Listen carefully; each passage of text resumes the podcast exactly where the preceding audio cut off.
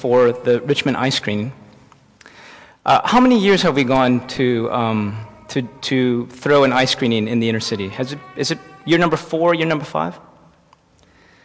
You know, I was thinking about this um, right before I go, and I don't know if you guys can relate to this. I, I always kind of feel a little bit nervous. Be- well, I'm going to be there for the whole week, but for that whole week, I'm like kind of out of my comfort zone. You know, it's not a normal week that every day I'm, I'm mixing with people who are different than me, talking with them, praying for them. I, I don't do that every day. And so for that week, it's a little bit on my comfort zone. And so now we're going into that. I'm feeling a little bit nervous. But here's the thing whenever I do something for the Lord and I'm out of my comfort zone, I tend to rely upon Him more. Aren't you guys the same way?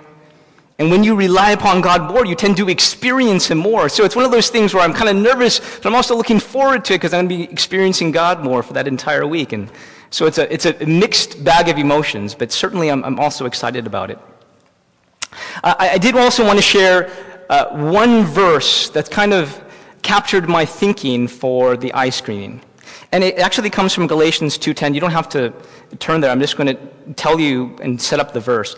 But there's this, this one part in Galatians where Paul is trying to give a firsthand testimony uh, for the legitimacy of his call and, uh, and his teaching and his ministry. And so he talks about this one time where he's meeting with the, the, pillars of the church, you know, Peter and John. And, and, and during this meeting, they're affirming his ministry. Like, yeah, you got the gospel. It's right on. It's the same gospel that we're preaching. But then, you know, after they, you imagine they bless them and they pray and they, you know, you, you go to the Gentiles, we go to the Jews. Thousands and thousands are going to be converted through your ministry. But then they say these, these, these last words, almost like as they're parting, they go, oh yeah. You guys remember this? Remember the poor. You guys remember that?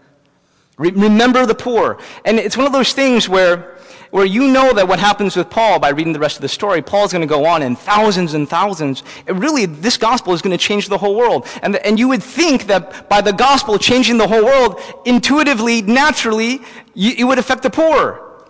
So why insert like, oh yeah, remember the poor? And this is my realization. I'm, I'm, I'm a pastor, I'm in ministry, you know, I'm, I'm like full time Christian professional. And my, my, my schedule is really full of really good things. And yet, it's really possible for me as a full time Christian professional to forget the poor. How does that work? But somehow that works. You know, I'm meeting with these leaders. I'm preparing for this message. I'm going to be reading the scriptures. And, you know, I don't live in the inner city. And when I drive to work, I drive right into the parking lot. And so it's really easy for me to go through an entire week not really interacting with the poor. And so if I'm not interacting with the poor, it's really easy for me to just forget the poor. And that's why the pillars of the church said, oh, by the way, remember the poor. In other words, do something very intentional in your schedule because ministry would drive you one way, but you have to remember God's heart is a heart of compassion. And so I love it how our church, at least once a year, is going to have a series about generosity towards the poor. And I love it how our church, at least one time of the year, is going to set aside a whole week to say, we're not going to forget the poor. And we're going to mix with them, we're going to love them, we're going to build relationship, we're going to pray with them, we're going to talk scripture with them. So, this is our opportunity to remember the poor because it's so easy for us to forget the poor, right? Can I get an amen from somebody here? Okay, you guys can relate. Now, now a few words on this joint service, because I'm, I'm betting that there's, you know, people in our church like, okay, a joint service with Living Hope, it's in a different place, it's in the inner city, I don't know if I'm going to go. Uh, let me share a few words just to encourage you to go, okay? Encourage you to go to this joint service on July 21st, okay? Here's the deal. I bet you that when these two churches, very, very different, get together and worship the same God, you're going to look around the congregation and you're going to see the power of God. In a broken society where different races kind of huddle in their own corner, the gospel is going to bring different churches, different ethnicities, different social groups together under the same God. You're going to look around the room and see the evidence of the power of God, and you just don't want to miss that. Now, Pastor Aaron was here, if you remember, and he guaranteed everyone's safety. And I was talking to a lawyer from our church, going, how can he guarantee everyone's safety? How, how exactly does that work? And I, I reasoned, I said, look, Pastor Aaron's a man of faith. Really, nothing can happen to you in the inner city without God being sovereignly in control.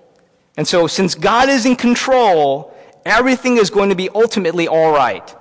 Just like if you don't live in the inner city and you go back home, nothing can happen to you there without God's sovereign control. Just like in the inner city, nothing can happen to you there without God's sovereign control. So trust God and let's go. And I'll see you there. Okay? Okay, let's go into the book of Ephesians. Do you know how long we've been going through the book of Ephesians? 13 weeks. I, I, I, get up here and I have to do a fair amount of prep before I get up here. And so, if anyone's really studying the book of Ephesians, maybe I might be the first one. And I got to tell you, this book is awesome. This book is so rich. I don't know if you guys have seen that there's so much more beneath the surface. But, but I'll tell you, honestly, when I go into my quiet time, guess what chapter I'm still on? chapter 1.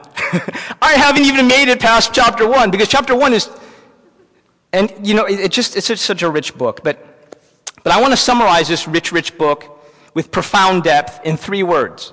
Now, these are not my own three words, these are actually from Watchman Nee. I don't know if I agree with all of Watchman Nee's theology, but I think his book on Ephesians is pretty good. Now, chapter 1 and 2 can be summarized in one word. If you guys remember this one word, what is it? It's sit. It's sit. Okay? Sit. So when I'm sitting, I'm resting all of my fatigued muscles on this chair. I'm just letting go. I'm relaxing. Right? Chapter 1 and 2 is sit. Now that's weird for us because we're like, no, no, no, no. I'm, I'm like, you know, this overachiever. I want to do something. And uh, the gospel comes, no, the first place you come is you, you, you just, you just, you sit. You just rest. Uh, because Jesus has actually done it all. So what you do is you just receive what Jesus, what, what has Jesus done? Jesus, God's chosen you before the foundation of the world. God's called you holy and blameless because of what Jesus did on the cross. Because of what Jesus did on the cross, you are adopted son, you're adopted daughter of the high king. So that means everything. So just, just rest in that. You have been saved by grace, by faith, not from all your hard work. It's not from yourself.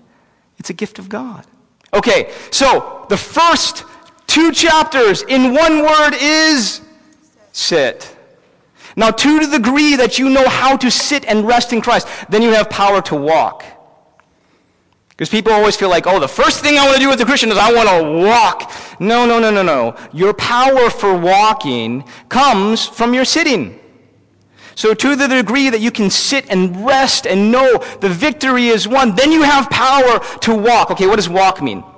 Okay, walk uh, is chapters 3, 4, and 5. Now, this is where Paul is saying, hey, let's work this gospel into all of your relationships marriage, work, you know, friendships, every relationship in life. Work through this gospel, and then you have power to walk. And then those relationships change, and then people look at those relationships and they go, I haven't seen anything like that before. You have to explain that to me. It's a life that demands explanation. Okay, so chapters 1 and 2 is sit. Chapters 3, 4, and 5 is walk. Now we go to chapter 6. And I still have one word for you guys. Daniel, can you come up here, please? I went to Home Depot last night and got this tape. Oh. Hey, Daniel. Okay, I'm going to try this one more time. If this doesn't work, we're just going to use our imagination, okay? Actually, you can help me. Can you help me with this? I don't know. just trail around.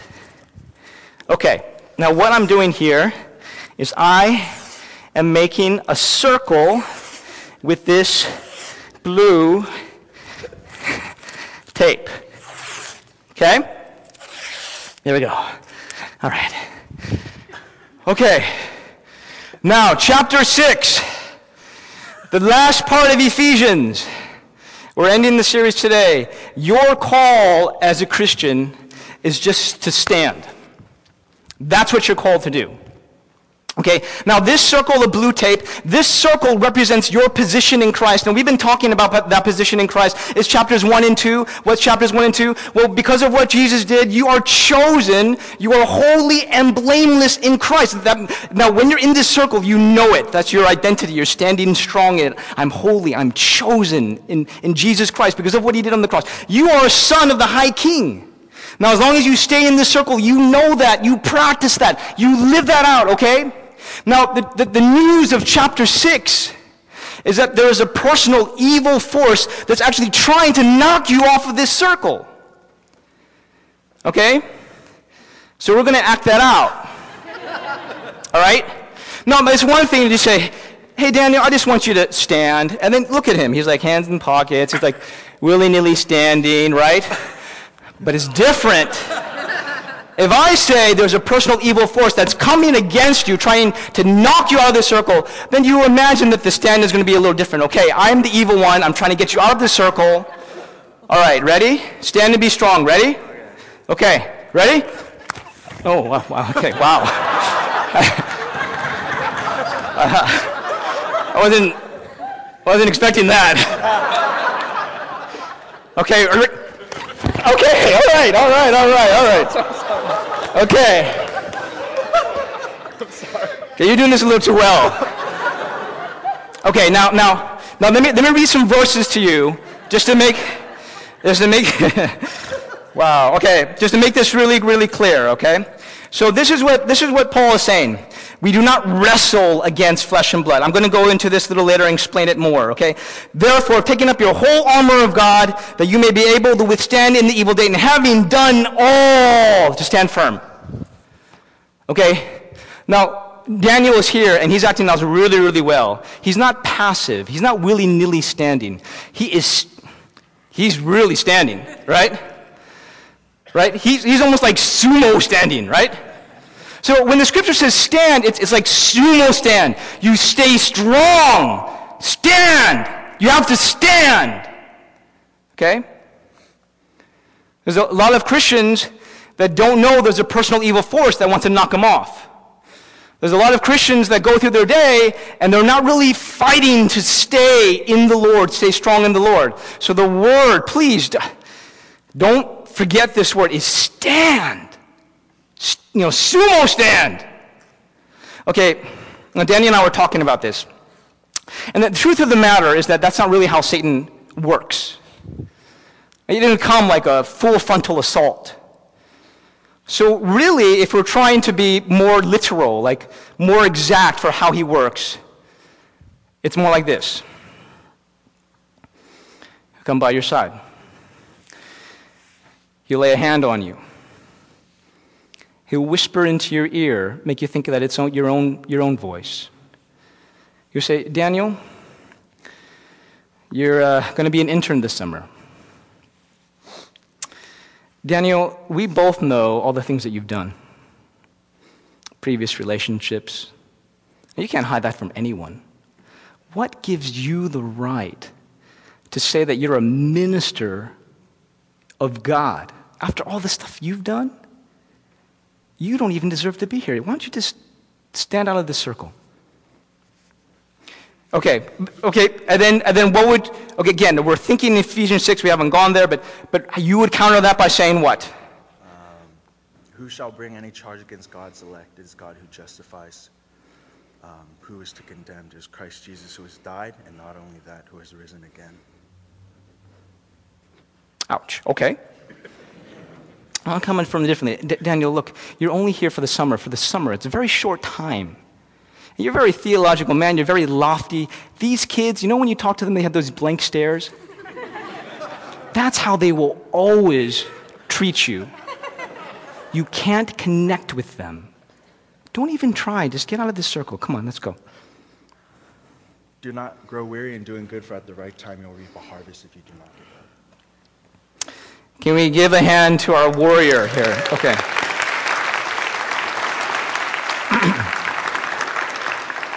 All right, let's open our Bibles. Chapter 6, verse 10. Finally, be strong in the Lord and in the strength of his might. Okay, let me go, I will go into this, unpack it in a little bit, but let me just explain.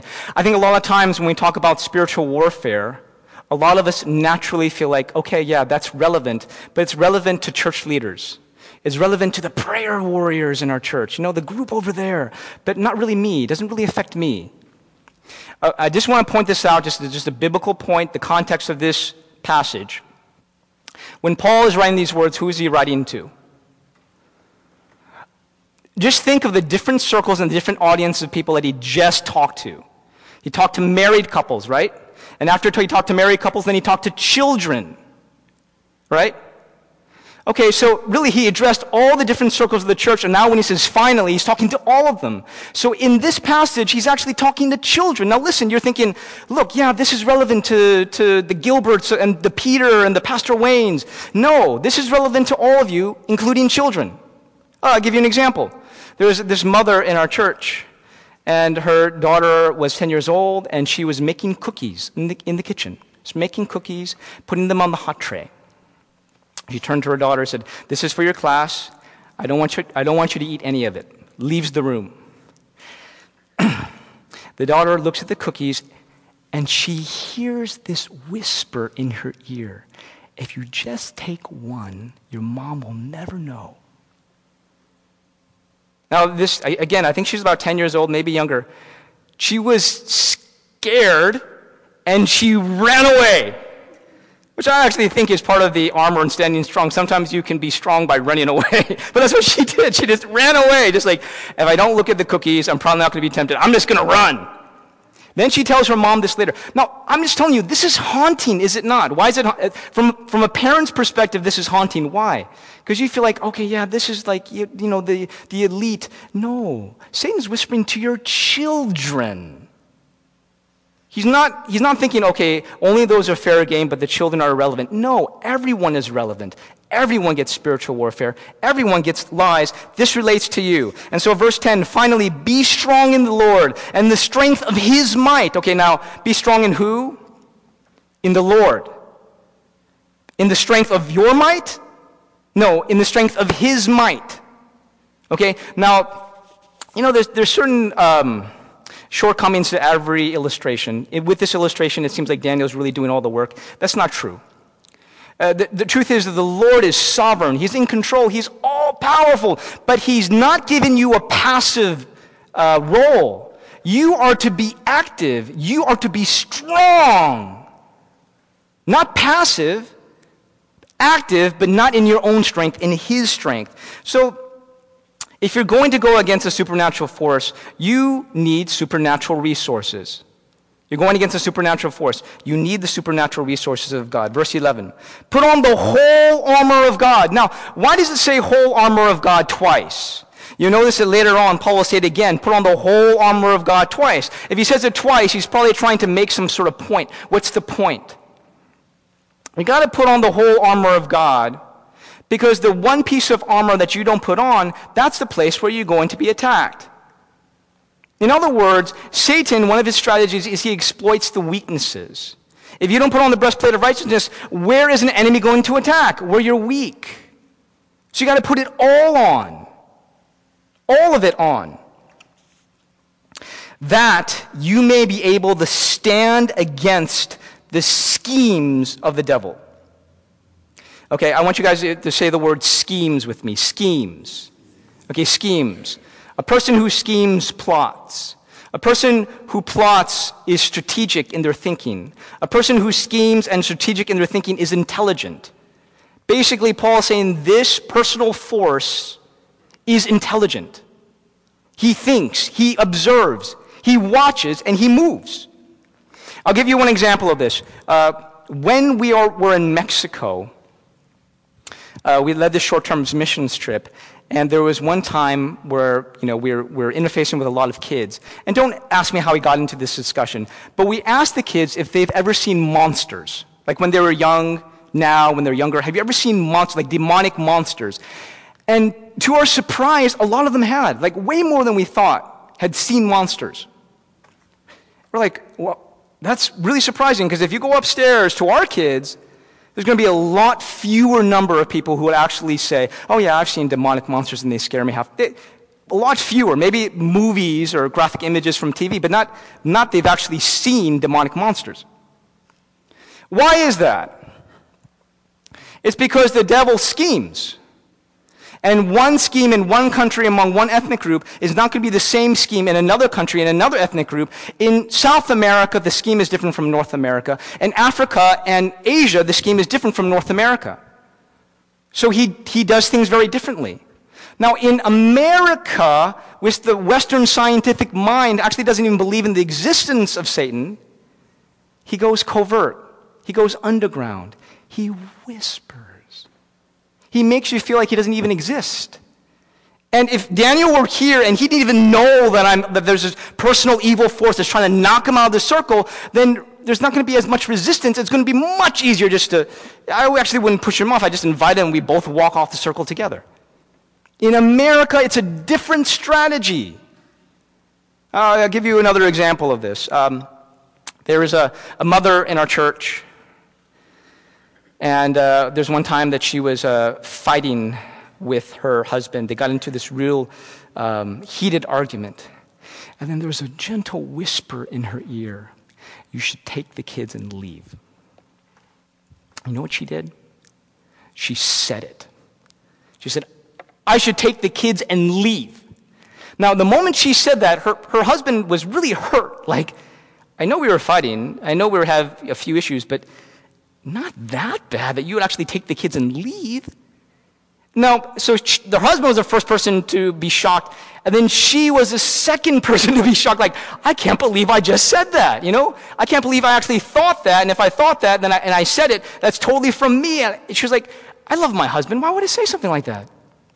No, it just so happened that we were talking about spiritual warfare at the church, and she started to connect the dots together and say, Oh my gosh. Could that have been the evil one whispering something in my ear? And I thought it was my own voice. I didn't even know he was around. And I, I gave words to it and spoke it as my own. I mean, that's, isn't that how the evil one works in America? Especially in America. Schemes. He schemes, he plots, he's intelligent. Verse 12 For we do not wrestle against flesh and blood but against the rulers, against the authorities, against the cosmic powers over this present darkness, against the spiritual forces of evil in the heavenly places.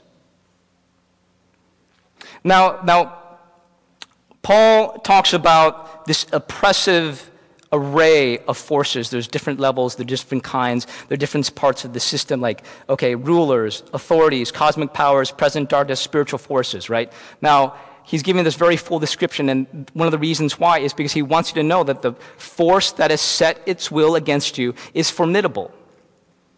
There's different parts, it's complex, there's a system, there's an organization. It's a formidable force. So don't underestimate it. But I want you to point your attention to the first part. For we do not wrestle against flesh and blood. Now, okay, I don't think that Paul is saying that our only fight is against the evil one. I, I don't think he's saying that the only source of evil is from the devil. And we know that if you take the whole counsel of Scripture, there, there's evil that comes from our own choices, our own decisions from the human heart. There's evil that comes when human hearts are together in a community, and it's called the world. And then there's also a personal force of evil that's the evil one. So it's a lot more complex and nuanced than that. But here, I want, I want to throw something out for your consideration. I, I think there's a lot of people in our church that when we start talking about spiritual warfare, I think you tend to dismiss it. A lot of people in our church. And I would argue that you tend to dismiss it because of the Western scientific mindset that says everything is caused by natural forces. And you're probably annoyed by people who take this verse and take it and run with it. And they just kind of blame everything on the devil. If I did anything bad, if anything bad happened in my life, and anything bad happened in the church, it's always the devil. They've always blamed the devil. And you're kind of like, well, where's the part of personal responsibility? Because I know that some people made some bad choices there, and they should own up to that. And when you say it's all on the devil, you take away from their own sin and their own responsibility. And so you tend to dismiss this whole thing about spiritual warfare because people go too extreme with this, right? We all know we, we all kind of share somewhat the same mindset because we, we, we, we live here in this time, in this age, in this culture.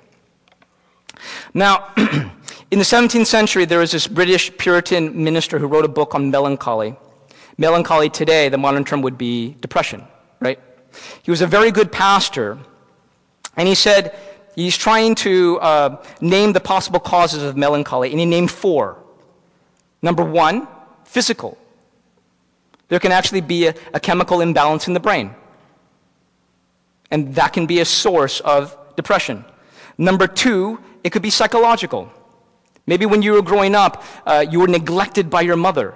So that left deep scars into your soul. And now you're in this place of depression because you're, you're, you're lacking some of those emotional resources. Number three, it could be moral. Maybe you have a long standing track record of unforgiveness in your life. That could be actually defect, uh, re- reflecting and causing this, this source of depression. Now, I would say in America, we go, okay, bam, that's it. It's probably one of the three. I believe that the Bible is a lot more nuanced in our thinking. That there is a physical world, you can see things, but there's also intermingled with that a spiritual world of invisible realities, and somehow they share the same space. So the Bible says, yes, and there is a fourth, which is the demonic a personal evil force that is actually planting and stimulating negative thoughts in your heart and mind. Now, I think it's too narrow in our thinking to just say, oh, it must be just one of those. I think a lot of the times the way that the evil one engages with us, it's as a combination. You know, I'm weak in this area because of my, my upbringing, or I do have a chemical imbalance of the brain, but the evil one comes and he worsens it. He exacerbates it. He whispers around it. He brings it out but not necessarily in every case does he cause it. And so, a lot of times when we're talking about spiritual warfare, I think too easily we're, we're skeptical. Oh, yeah, you, you, you, everything's Satan. No, no, the Bible's a lot more nuanced. There's a, blend of different activities going on, but do not discount the spiritual element, the demonic influence that's at play in our lives. Do not discount that. Do not explain the Holocaust as simply bad men who are uneducated with a bad economy. Personal evil forces are at play here, and we cannot discount that or, or dismiss it or underestimate their power. Okay, verse 13. Therefore, take up the whole armor of God that you may be able to withstand in the evil day. And having done all, to stand firm. Stand therefore, having fastened on the belt of truth now, listen, there's a lot more verses that I could go into, and I want you to go into these verses in your own time. But the only one that I want to unpack, which I think is the foundational tool to spiritual warfare, is the belt of truth. Okay? There's more to say another time, another place. But I just want to say a little bit more about the belt of truth. I got to tell you, this week has just been awful for me. awful. I'll tell you what happened. I think it was on Monday. I had this dream in the wee hours of the morning that there was this couple in our church that I, I, thought were really well connected and really happy, and they wanted a personal meeting with me, and they said, Andrew, we're really unhappy with the church, we're leaving. And I woke up and I was, felt discouraged. I'm like, okay, that's just a dream. I don't think that's true. But there was something of the feeling of that discouragement that just kind of pervaded through my day. Then on Tuesday, Wednesday, and Thursday morning, when I, when I woke up, I don't know what was happening to me. There was just this cloud of depression over me. I just felt like I can't do anything. I can't stand up here and give a message. I can't do anything. I, I have to tell you, I was, in, I was in the staff meeting. And all these thoughts were going through my head, like I can't do anything, and I was thinking about the dream, and we're making some plans for the next season. And there was this almost, almost like saying, we can't do anything, you know? And suddenly it dawned on me, could this be spiritual warfare? I connect the dots. Okay, I'm speaking on it this Sunday. I just came out of vacation, so it's not like I'm really tired. I should be refreshed. And there's this, oh, this oozy, just melancholy, oozing depression. Now, I can tend to struggle with depression from time to time. But I would say the evil one knows that's a weakness of mine. And so he's exploiting the weakness. He's making a bad disposition, if you will, and he's making it worse. Come around Tuesday, I'm like, okay, I'm on to you. I know what's happening. And I got to tell you, it was a fight. Now, how did I fight? The belt of truth. I'm like, no, those are discouraging thoughts, that's not true. You know why? Because resurrection power is working in me and in this church. How do I know that? In Ephesians. In Ephesians 1:19, Paul prays that the eyes of your hearts will be open so you can know the immeasurable power that's at work inside you. Now I'm going to believe that voice, or I'm going to believe what the scripture says. I'm going to believe what the scripture says. I'm going to stand with everything I got. And so, I to tell you, during that staff meeting, I'm like, okay, if I really believe that, how am I going to act right now? I'm going to act joyful, not discouraged. And if, if I really believe in that, how am I going to plan right now? I'm, I'm fighting. I'm, I got to tell you, I'm fighting. I'm standing. I'm fighting. That's what you have to do. You have to stay in that circle. You have to. You, you kind of wish, well, actually, we'll talk about that in a little bit. You have to stand and you have to fight. And the most practical tip I can give you right now is the belt of truth, Scripture. God's, God's truth over you. Gilbert, come on up.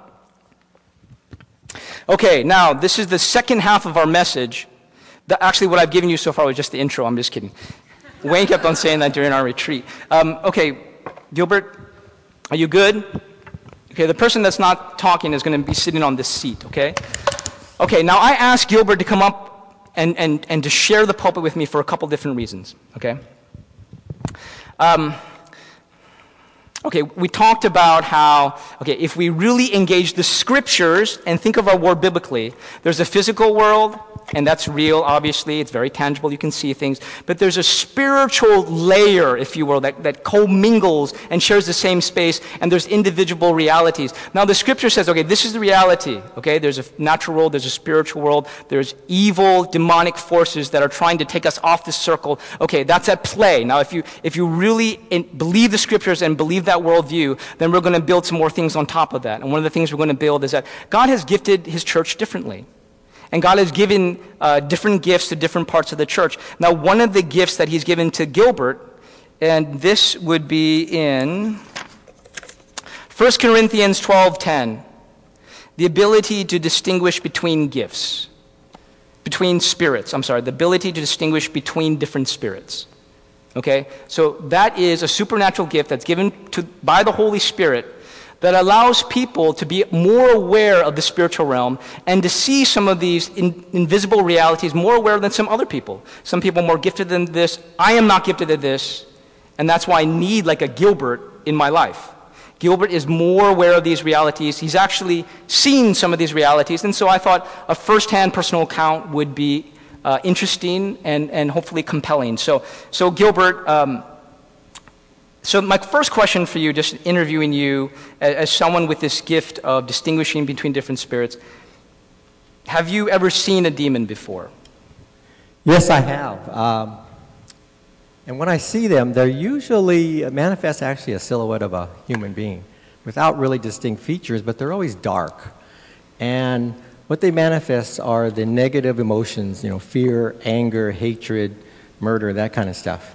And you know, when I think about it, when I, when I see like movie clips or video games that people play, a lot of those images are very similar. And I've come to, to believe that the people who wrote those uh, movies or created these videos, they had spiritual attack. They've had spiritual warfare.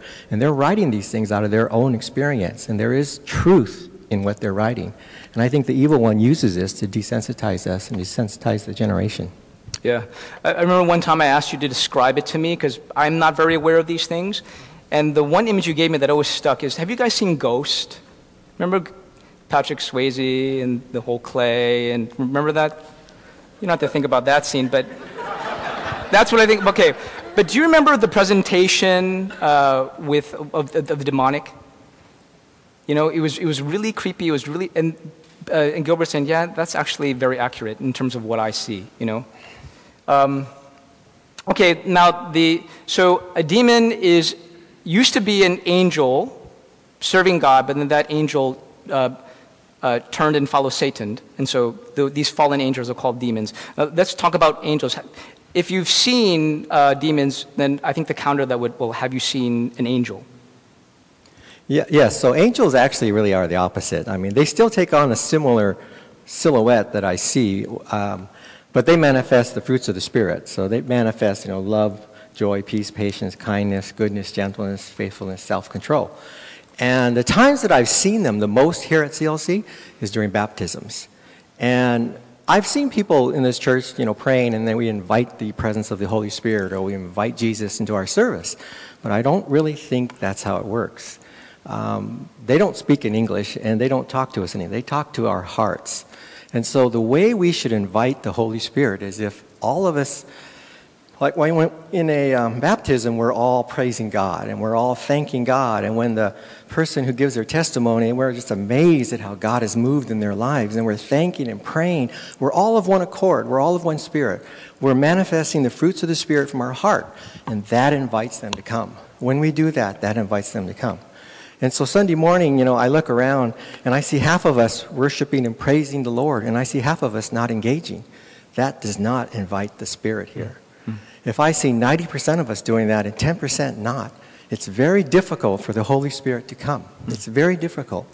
In fact, I would go as far as to say that if 99% of us are worshiping as a body, as Christians, and 1% are not, it is still difficult for the Holy Spirit to show up in power. We rob him of his power. We rob him of his miracles that day, of his provisions. Now, when Gilbert and I were prepping for this message together, we, we, we, wanted to share some of the personal firsthand story, but we didn't want to, the message to kind of get away from us because we didn't want it to be a celebration of the occult, right? But we wanted to share it just in as much as it's just helpful for people to realize, you guys, we're not just talking abstract theory. These are not just stories you share around the campfire. This is real. So, so Gilbert, I asked you if you would share some of the realities of these stories of, of engaging different spirits. I, I know that you've engaged certain demonic forces. Can you share a little bit about that? But we're not going to spend you know, the whole message is talking about that. But can you just give us a flavor of your experience? Okay, um, before I was a Christian, uh, my brother uh, bought a house in San Jose and he invited me to come sleep over. And I remember going there, and the daytime was all fine, and we are doing everything. At nighttime, I remember I heard a, a breathing, and I was like, I asked my brother, Do you hear that, that breathing? What is that sound?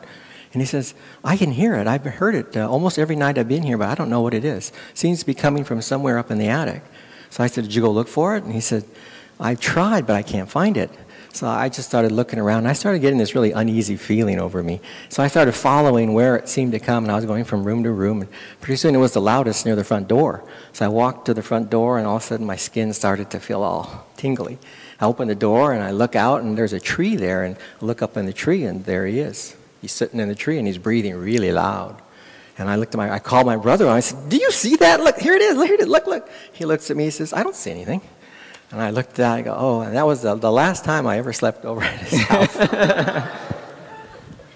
you know, I'm, I'm kind of like your brother. I, I, I can't see it as clearly as you can. And so I, I, I appreciate that God's gifted us kind of differently and He's put people in the church that can actually be aware to those sort of things. Now, now so we, we have stories like that. I've actually shared with you some stories of my own. Um, you know, like there's certain times where I'm waking, I'm kind of in between sleeping and, and, and waking in bed, and I'll actually feel like a demonic force jump on top of me. And it, the experience, sometimes it was almost like it was like, like a, a cat crawling on you. So I felt pressure here, and then steps here, and then all of a sudden I was paralyzed. Another time it came, it was not just one, it was multiple, and they came like chanting, like you know those the Buddhist chanting. It was like this gong, and it was beating, and there was this chanting. But I was in a very different place when that. But so it's very hard to just say, oh, that's, those are just natural causes, right? So we've had experiences like that. I know people in the church have had experiences like that. But here's the thing our message are not like, oh, beware of these experiences. Our, Satan is crafty. I think those actual full frontal assaults are just not that powerful. Because there are times when they jumped on top of me, I just go, in Jesus' name, get off me, and I just go back to bed. Big deal, right? So a lot of times for this, the sleepy Christian, when, when there's spiritual warfare, that actually what happens is the Christians get stronger and they engage. And so that's bad news for the evil one. So, a lot of times the scheme is very different, especially in America. So, I want us to focus on that one verse that says, uh, that you may be able to stand against the schemes of the devil. Now, again, we, we already made, shared the idea that his schemes in America is different from like Latin America, different from uh, you know, Asia. It's different, right? Now, so we're talking about America, the American landscape. What about the CLC landscape? What do you think are the schemes of the evil one for here, the people in this local community? And I've been asking Gilbert, and the, our assignment for this week was to really think and pray. What is that scheme for us? What is it relevant for us, for the people of this church? Gilbert, you go first. How would you answer that question? How does the evil one employ his schemes for us so we can raise our sense of awareness? Okay, for me, when I think of spiritual warfare, well, I, well start off. Uh, well, to me, when I think of warfare, I think of a battle. I think of hand to hand combat and swords and blood and guts and all. And that is the farthest thing from spiritual warfare in this church or in this nation. Um, really, it's a battlefield of the mind. It is a battle over who controls your mind. If he can, if he can um, convince you that he doesn't exist, then you won't engage him. And if he can plant his thoughts in our minds as if it's our own thoughts, they're familiar thoughts. We've heard them all our lives. So we, we take ownership of them and we act upon them. If he can do that, then he can control our minds. If he can control our minds, he controls our actions. And if he controls our actions, he controls us. So really, it's a battlefield of lies and deceptions that we believe come from our own minds. We don't think it's from you know, anyone else t- talking to us. We think it's us telling us what we've always known. We're unworthy, we're unfaithful, we're undeserving, we do, we're weak, we can't do it. Those are thoughts that a lot of us have, and we just act on it. Sadly, we act on it instead of realizing what it is. It's, really, it's a lie. It's a lie after lie after lie that we just believe. So, to give you an example, I'm going to make up a story here that, that some of you may re- relate to, some of you may not. But what I'd like you to do is put yourself in the place of this person that I'm making up. And I'm going to go through kind of a typical thing that I've seen happen to me time and time again. Um, for example, let's say it's Friday night, and I mean Saturday night. You've worked all week, you're tired, you know, and you're getting ready for bed because you know Sunday is church and you're going to come here. So um, as you get to bed, you're thinking to Lord, um, Lord, um, I've been, it's been so hard to get me and my family here at 10.30. In fact, I've come here usually at 10.45, and I'm, I feel pretty good about it. So tomorrow morning, I promise you, if you give me extra grace and extra mercy, that I will be here at 10.15. I will be here 15 minutes early to worship you. If you will be by my side, if you will guide me. And so the next morning comes, and sure enough, you don't wake up early enough. You set your clock and something happened. So you're a, little, so you're a few minutes behind, and then you rush off to get the kids, and, and for some reason they're not in a great mood, and they're fighting you, and they're just just giving you resistance. And so now you're 15 minutes behind. You get them all dressed and you get them down to breakfast. And, and now they don't want to eat. They don't like what you serve. You know, they're just fussy. You don't know why. They just are. And you're praying, Lord, help me, Lord. I want to get there on time. I want to serve you. What's going on, Lord? I ask for special provisions. Where are you, Lord? And so finally, the kids are fussing, and somebody spills the breakfast all over them. So then you got to go back and you got to rechange their clothes. Now you're half an hour late. Now you'll be lucky to get here at 10:45. So and then you race over here, and you're irritated and you're rushed. And when you're getting here, you know you're teaching your kids to hate church. You're teaching your kids church is no fun. Church is work. Church is an effort. It's not a blessing. It's not.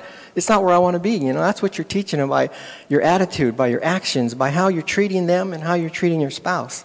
So you get here, you plop yourself down, you know, you pretty much miss worship, and it's almost time for Andrew to speak, and your mind is racing because you're like, Lord, what happened? You know, I'm even later than I normally am, and I tried to do the best. You know, I tried to honor you. Lord, where are you? Help me. Don't you care, Lord? Where are you? And by that time, Andrew's starting to speak, and you're like, oh, okay, wait, wait, Andrew's speaking now. What's he speaking on? And you pick up the program, and you're looking, okay, this is what he's speaking on. And by then, you missed the first 10 minutes of what he's speaking on. So then, okay, now you're concentrating. Now you're going to try and engage him. And as you're engaging him, uh, all of a sudden you start feeling relaxed. You start feeling comfortable. And this heaviness comes over you. Your eyelids start to get heavy. And you're like, oh, no, no, no, no. I'm, I'm here to worship God. Help me, Lord. Give me extra blessing to listen. It's sure, sure enough, you know, this voice in your mind is just taking over. And you're just relaxing more and more and more. And pretty soon you hear Andrew praying and you wake up because you know the service, uh, the sermon's over, and you got 15 minutes before the end of church. So then you start really singing. Then you start, you know, listening to Peter giving worship, and you're standing up and you're praising him, and you're thinking, well, in 15 minutes, I'm going to meet my friends for lunch. Where should we go? And your mind's just just going on and on. And, and what's happening is you're actually going through spiritual warfare. You don't know it, but you are. Those voices in your head are telling you to do things you don't want to do. You prayed not to do it. In your heart of hearts, you did not want to do this, but you end up doing it time and time again because we believe the lies. We believe the spiritual warfare. It's very effective. He's very deceptive. I've heard these voices all my life, and I have to tear it down every time I hear it now. It's just so powerful. So, usually, um, what you're going to have to do um, when you hear these things, you're going to have to really stand strong in the Lord. You're going to have to cling to the truth, and the truth will set you free. You need to rest in the Lord. Resist the evil one. Rest in the Lord. And how you rest in the Lord is by manifesting the fruits of the Spirit in your heart. If you fight him, if you accuse him, if you say, okay, I know this is not from me, and you blame him and you attack him, you lost. His goal is to get us to react. Um, he cannot read our minds. The evil one cannot read our minds. Um, he could only see how we respond. Um, Jesus knows there's no battle. Jesus defeated the evil one at the cross. The, the devil knows there's no battle. He lost. He wants to see if we know that and if he attacks us and we react by anger, accusations, he says in his mind, well, that person does not believe it. He believes a lie. I'm going to attack and you lost. What you have to do is turn your back on the evil one. Look to the Lord and start thanking him, praising him, mm-hmm. worshiping mm-hmm. in your mm-hmm. heart. Prayer is what our defense is. And when you do that, the evil one has to flee. He has to flee. So, so that's what's happening. It's not my fault. It's, I'm joking. Hypothetical. Hypothetical. Yeah, hypothetically. Hypothetically. Yeah. Uh, let me let me take one shot at it, and then my part, for the most part of teaching, is done. Okay. I'm, I'm thinking about this all week. Okay. I, yeah, I don't often do this, but I'm actually putting on the mindset of the evil one, and I'm thinking about his scheme for our church. Now, there there was um, a person in our church who always used to say, "What does success look like?" Right. So when the evil one is working, what are his goals for success in the church? And I think maybe we're thinking towards extremes like, okay, his goal must be he wants me dead, or he wants to break up my marriage, or he wants me to apostatize and leave the faith. I'm sure those will all be goals that he would like, but here's, I think, a goal for him that's a lot more achievable. Listen, please listen to me on this. I think the evil one, the goal for our church, I've really been thinking about this, is I think he wants to make us lukewarm. Now just think about that. I mean, if there are a lot of lukewarm people in this church, that's what he wants to do. And but it's, it's not lukewarm and I'm discontent being lukewarm. I really want God to revive. It's not like that. It's lukewarm and I'm just fine being lukewarm. Now, why, why would he want that as a goal? Because if you're lukewarm, then you're basically ineffective as a Christian. Look, we've been talking about Ephesians, right? Living a life that demands explanation. When someone's lukewarm, they look at your life, they're like, it's no different from anyone else in the world. I'm not demanding any sort of explanation for you're ineffective as a Christian. Now here's here's now I'm just thinking from a satanic perspective. Even better than just killing you off is having you stay lukewarm, have no plans to change it, and just plant you in the church so you can teach everyone around that it's okay to be lukewarm, have no plans to change it, and somehow this can be a culture of lukewarmness. Now, listen, I'm saying this because I love you guys. That is not God's plan for you. But I'm trying to think, like, okay, if that's the goal, then what's the lie that He's been giving us? And I, I do think the lie, again, I've been really thinking about this. The lie is this. I'm going to state this succinctly, and then I'm going to give Gilbert the final words. I think the lie if we are lukewarm, if there is a lie that we're believing, I think it's the world has a better party than God does. The world has more pleasure to offer than God does. So when I'm looking for my ultimate pleasure, I'll go through all the things in this world that I enjoy, but I'll go to God for fire insurance. Because when I die, I don't want to go to hell. But when I'm operating and living and really engaging my passions, I don't go to God to fulfill my passions. I go to the world because the world has a better party. Now, maybe there's people in here believing in that, or you're like, okay, well, I'm lukewarm, and the reason I'm lukewarm is probably because I'm believing in that lie. And the truth is that this kind of thinking is idolatry. The truth is that not only is it morally wrong to think this way, but it's practically unsatisfying that the truth is ultimate pleasure is actually found in God, because He created all forms of pleasure. And secondary earthly pleasure is to be enjoyed as a gift from God, exercised with self control and self restraint. That's the truth. So we're going to have some more time to really think this through in prayer ministry, but Gilbert wanted to give you the last word, and then we're going to go into some time where we can respond. Okay, what I wanted to um, close with is just uh, my recent path to really get, re- getting reborn in the Holy Spirit. Uh, I've been a Christian for over three decades, and uh, I mean, like, uh, Becca hasn't even gotten close to that. but anyway, um, uh, when I first became a Christian, it was really powerful. Uh, I saw the, the power and majesty of, of Jesus Christ when I became a Christian, and it was so powerful that it scared me. And because I got scared, I started listening to this voice in my head that said, I can't do it. It's too powerful. It's too strong. You're going to go crazy if you keep seeing these things and listening to these things. No one's going to believe you if you tell you, if you tell them. So, you know, you got to stop. You have to start praying to Jesus to take it away. And I believed that voice because it was, I thought it was my own voice. So I believed it. And so I, after a while, I started praying, Jesus, you know, take this away from me. It's too much for me. I can't handle it. And sadly, after weeks of praying, he, he took it away. And I didn't see it again for 25 years. Um, and I actually thought I was doing great. I was going to church, I was going to uh, reading my Bible, I was going to Sunday school, I was going to small groups, I went to Mount Hermon's, Gems Mount Hermon's, I went to men's Christians conferences. I thought I was doing exactly what a Christian's supposed to do. But in reality, as I look back now, I was just a lukewarm Christian. I didn't know it, but I was. I was happy that way. I thought that was the right thing to do. But now, now, uh, seven years ago, uh, when, when the Lord finally convicted me to go to Monterrey, Mexico with uh, Pastor Andrew, um, I did re- uh, get reborn. I met the Holy Spirit again, and I started seeing what I saw way back when I first became a Christian. And it was powerful. It was really powerful. It changed my life. I remember Andrew, at, toward the end of the conference, told, came up to me and he told me that two months prior to the uh, mission trip, the Holy Spirit told him that he was going to witness my rebirth. And that really confirmed what the Lord was telling me. When he told me that, I just knew that that was the Holy Spirit.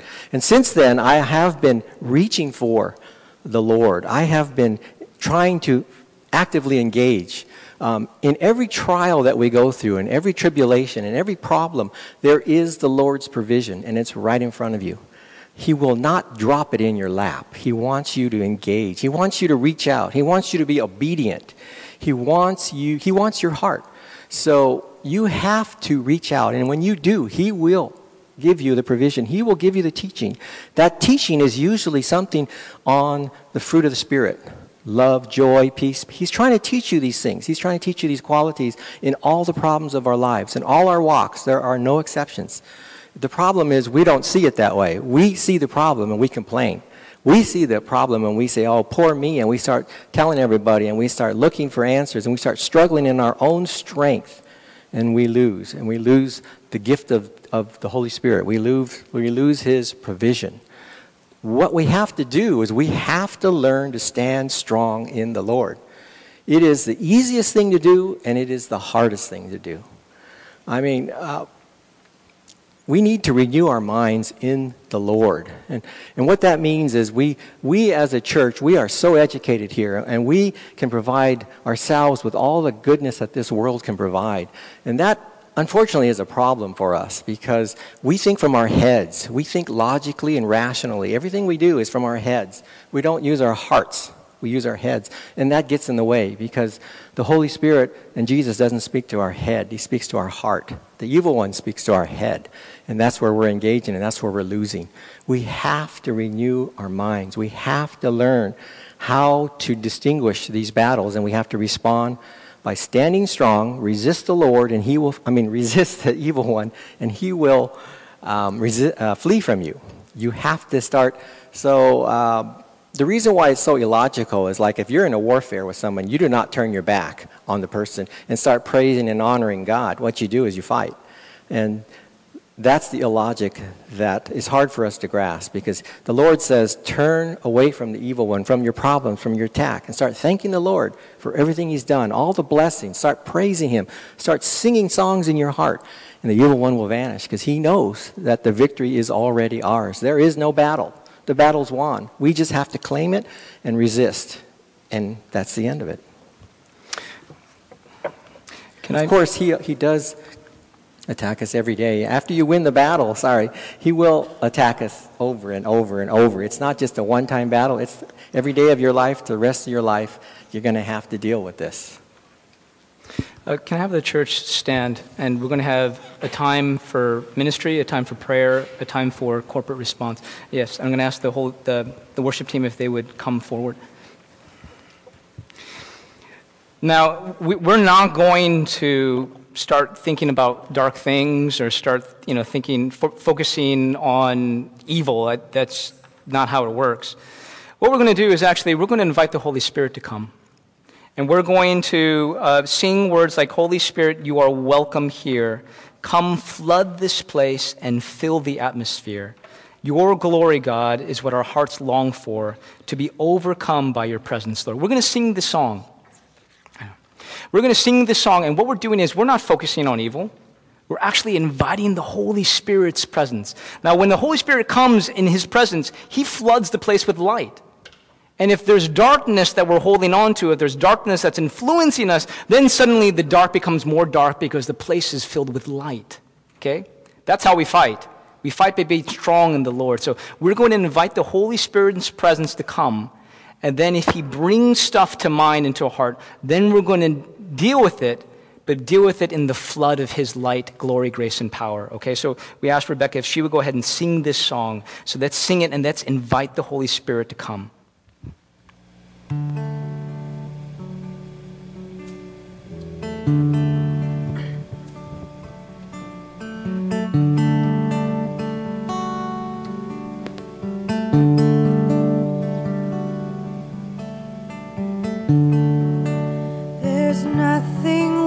More that will ever come close. Nothing can compare. You're our living hope.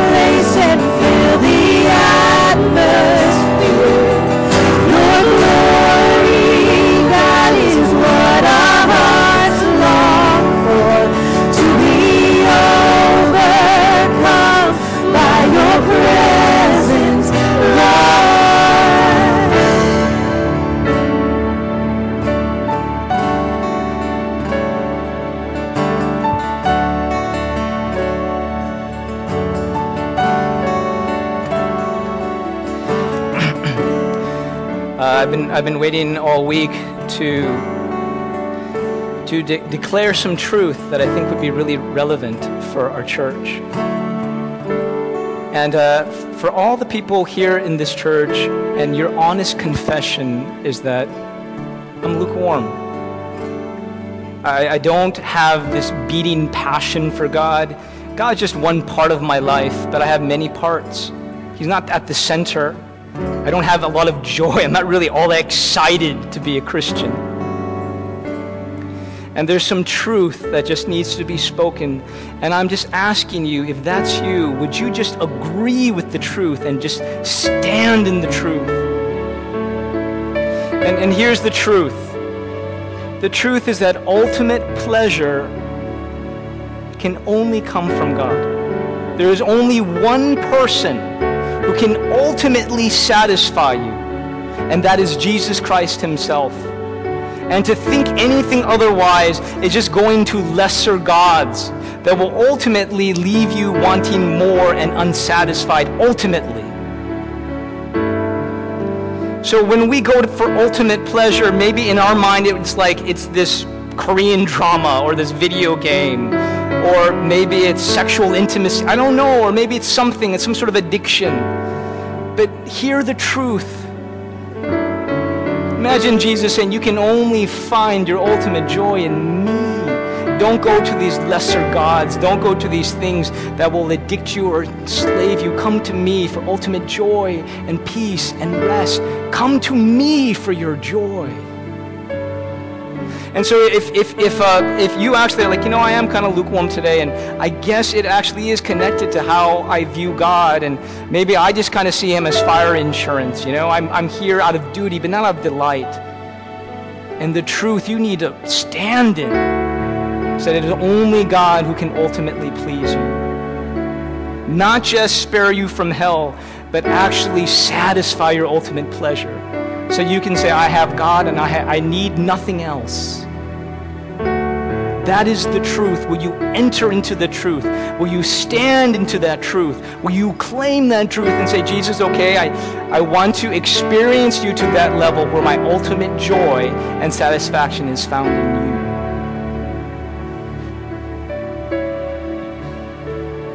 Uh, while uh, Pastor Andrew was praying, I got this image. Uh, it's an image of all of us standing in a dark cave. Um, and the cave is the spiritual battlefield, the battlefield of the mind. And out at the opening of the cave, there seems to be this thing that's dropping down from the top, and it, it looks like an iron gate. Um, if you're in a battle, it looks like an iron gate. But what we're supposed to do is go to the Lord. We're supposed to stand strong in the Lord. We're supposed to rest in His arm. And that gate turns into a spider web. And that spider web just disintegrates and vanishes. And before we know it, we're sitting in the lap of the Lord. So, my prayer right now, and the word that comes to me is what Andrew shared the word is truth. Truth comes to me really powerfully right now. And um, what the Spirit seems to be t- telling me is that we need to stand in the truth. And the truth is that we are all victorious already. There is no battle. We stand in victory. We fight from victory, not to victory. We should have no doubt in our mind. When the when the evil one attacks, and he will, he's a, he could be ta- attacking you right now. He could be confusing your thoughts right now. It might be hard for you to hear these words right now because that's how he operates. He operates in our mind. He will not knock you over. He will not tackle you. He will speak to you with a small whisper that almost sounds like the Holy Spirit, but it is not. The Holy Spirit will speak to your heart mainly. He will not tell you anything that creates harm or creates discord in your life. When the Holy Spirit speaks to you, it is about hope. It is about love. It's about faith. It has nothing to do with negative thoughts. That's from the evil one. It's not from you. Do not take ownership of it. Do not believe it. That is a lie. That is a lie we've lived with all our lives. It's time to stop believing the lie. So, dear Heavenly Father, um, in your precious and holy name, the name of Jesus Christ, our Lord, our Savior, and our God, we come to you right now on bended knees. We come to you as your child. We need you so much. We are so weak. We are so confused. But we want you, Father. We want you. We need you, Lord Jesus. Come to us. Teach us how to stand strong. Teach us how to stand strong. Teach us to rest. Teach. Give us that image in our mind right now of sitting in your lap with you holding us, with us hugging you, and with just giving thanks to you for all you've done. Lord Jesus Christ, we just ask you right now to just bless everyone here. Bless their hearts, bless their spirits, bless their lives, bless their families, Father. Look after them as they go away from here, and let this word touch their hearts and change their lives. In the name and power of our Lord Jesus Christ.